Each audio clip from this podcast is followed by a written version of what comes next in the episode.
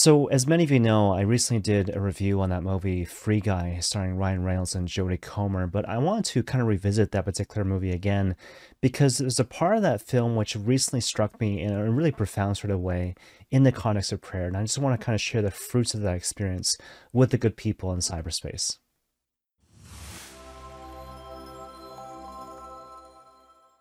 So, obviously, big spoiler alert, but for those of you who haven't seen the movie, Free Guy basically revolves around this video game called Free City, uh, in the context of which this non playable character, this NPC, played by Ryan Reynolds, uh, is named Guy. His full name is, is Blue Shirt Guy. And he falls in love with this playable character. So there's this human being in the real world, played by Joe Comer, uh, in the real world, her name is Millie, but in the context of the game, uh, she is known as Molotov Girl.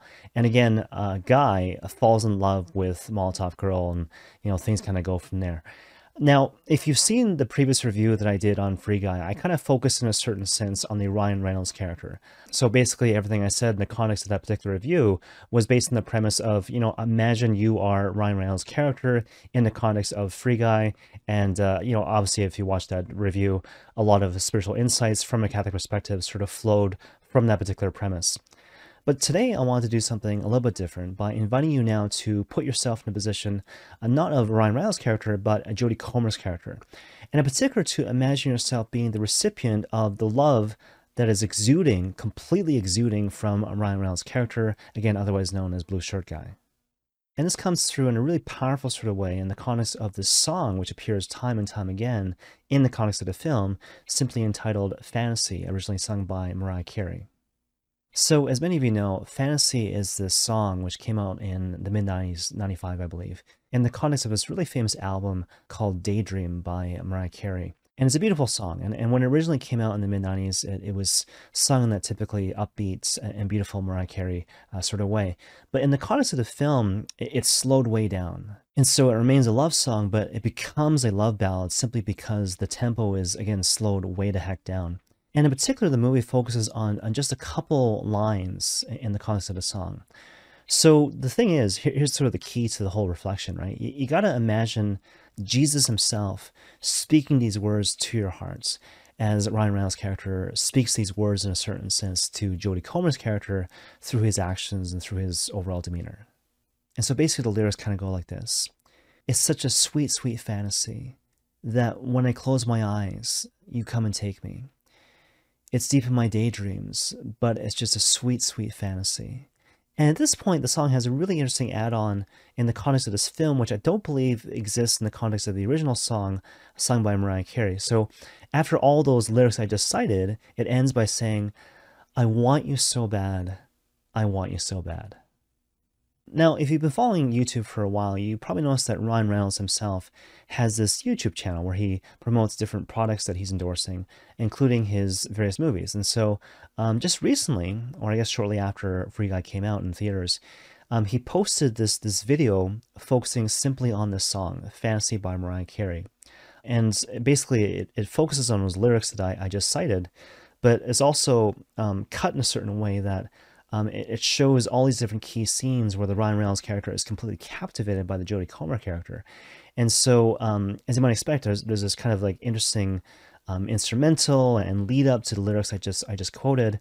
Um, in the context of which there's these clips where you see Ryan Reynolds again just completely captivated by by Molotov Girl. So there's a scene, for example, where they're both on swings, and um, you know Molotov Girl is just like enjoying swinging back and forth on a swing set, and Ryan Reynolds' character is just looking at her like wow, like she's so beautiful, she's amazing, all that implied in his look.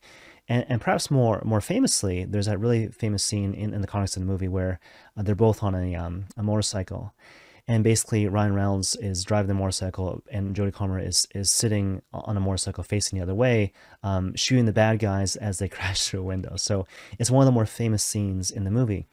But what's interesting is that even though there's violence and danger, and again Jodie Comer's character is is firing bullets right by Ryan Reynolds' ears, um, his character just doesn't care, right? He's just looking at her, um, just mesmerized by her, to- totally caught up in love.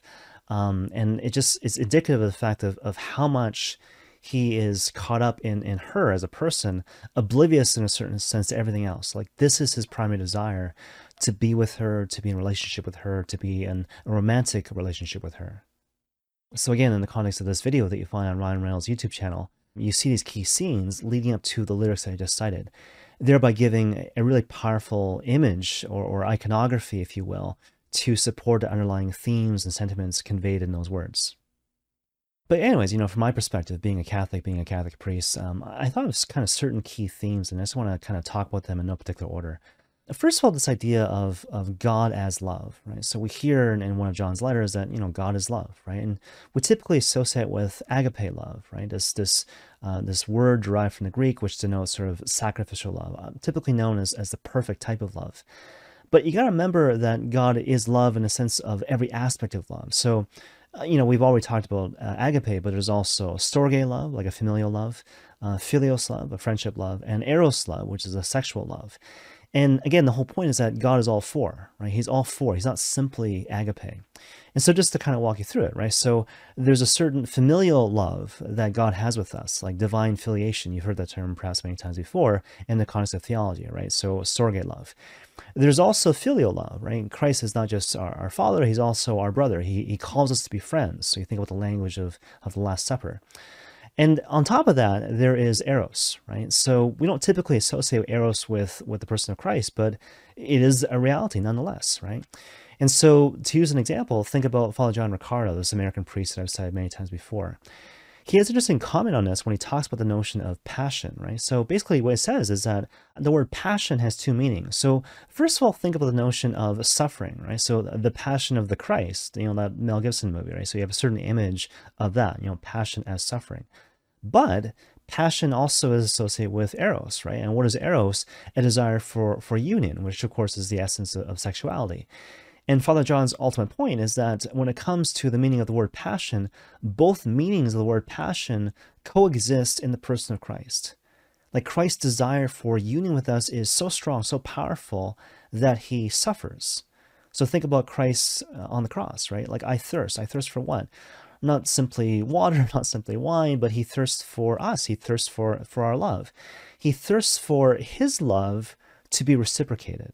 And what is that, of course, but a reflection of the words that we find in this Mariah Carey song, Fantasy.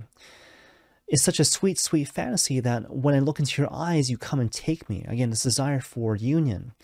It's so deep in my daydreams, but it's just a sweet, sweet fantasy. And again, I want you so bad. I want you so bad. I want you so bad eros, passion, desire for union, so much so that Christ suffers in a sacred heart. One final example, just to kind of drive the point home. Think about the person of Zacchaeus, which we find, of course, in the Gospel of Luke chapter 19, right? So this short tax collector who was used to being hated, used to being despised. So everyone knows about the historical background, right? So uh, certain Jewish people were, were picked by the Roman Empire to extort from their own people exorbitant taxes on behalf of the empire. So they were seen publicly as being uh, sinners and being traitors to their own people. So the whole point is that here's the person of Zacchaeus who is used to being shunned, used to being despised, all the more so because we hear in the gospel that on top of being the chief tax collector, he is also short. So there's all that on top of everything else. Anyways, what's interesting is that because Zacchaeus is so used to being humiliated, as a result, he has natural humility. As a result of which he allows himself to be struck, completely struck and blown away by the offer of friendship and relationship with Christ. And so you remember what happens, right? Zacchaeus is sitting up in that sycamore tree because he's short and he just wants to get a glimpse of the one that they call the Christ. But then Christ invites him to himself, right? And so basically what he does, he, he invites himself over for dinner, right? And so he says, Zacchaeus, I must stay at your home today otherwise known as I want to be with you, your broken, sinful, short self, as opposed to your idealized self. I want to be with you right now without any sort of sense of compromise or barrier to be in friendship and relationship with you. The desire for union. I desire union with you so much so that, again, I suffer. In response to which, what does Zacchaeus do? He says to the Lord, I will give half my money to the poor, and if I've defrauded anyone of anything, I will pay them back four times as much. And you see, the thing I want you to notice here is that Zacchaeus spontaneously becomes a man of love, extraordinary, generous love, simply in response to the Lord's offer of friendship to him. which is kind of interesting thing, right? Because the Lord doesn't command him to do these things. He doesn't say to him, like, look, you have to give half your money to the poor and you should, you know, pay back the ones you have defrauded four times as much, right? He doesn't say any of that. Zacchaeus naturally gives of himself in response to receiving the gift of the Lord's friendship. And you see, that's why this thing we're talking about today is so important. It's so foundational because if you think about it in a certain sense, all discipleship originates from us being blown away by the offer of friendship with the Lord. And you see this up and down the Gospels, especially when it comes to the invitation to all the disciples to come follow the Lord, because what is built into that particular invitation? not simply the idea of, you know, come be with me and, and journey with me, but this idea that I, I, believe that you can do what I do. And I believe that you can become me. I believe that you can become a rabbi, not unlike me. Never mind the fact that I'm a son of God. I believe you can become divinized, become a saint, the whole nine yards.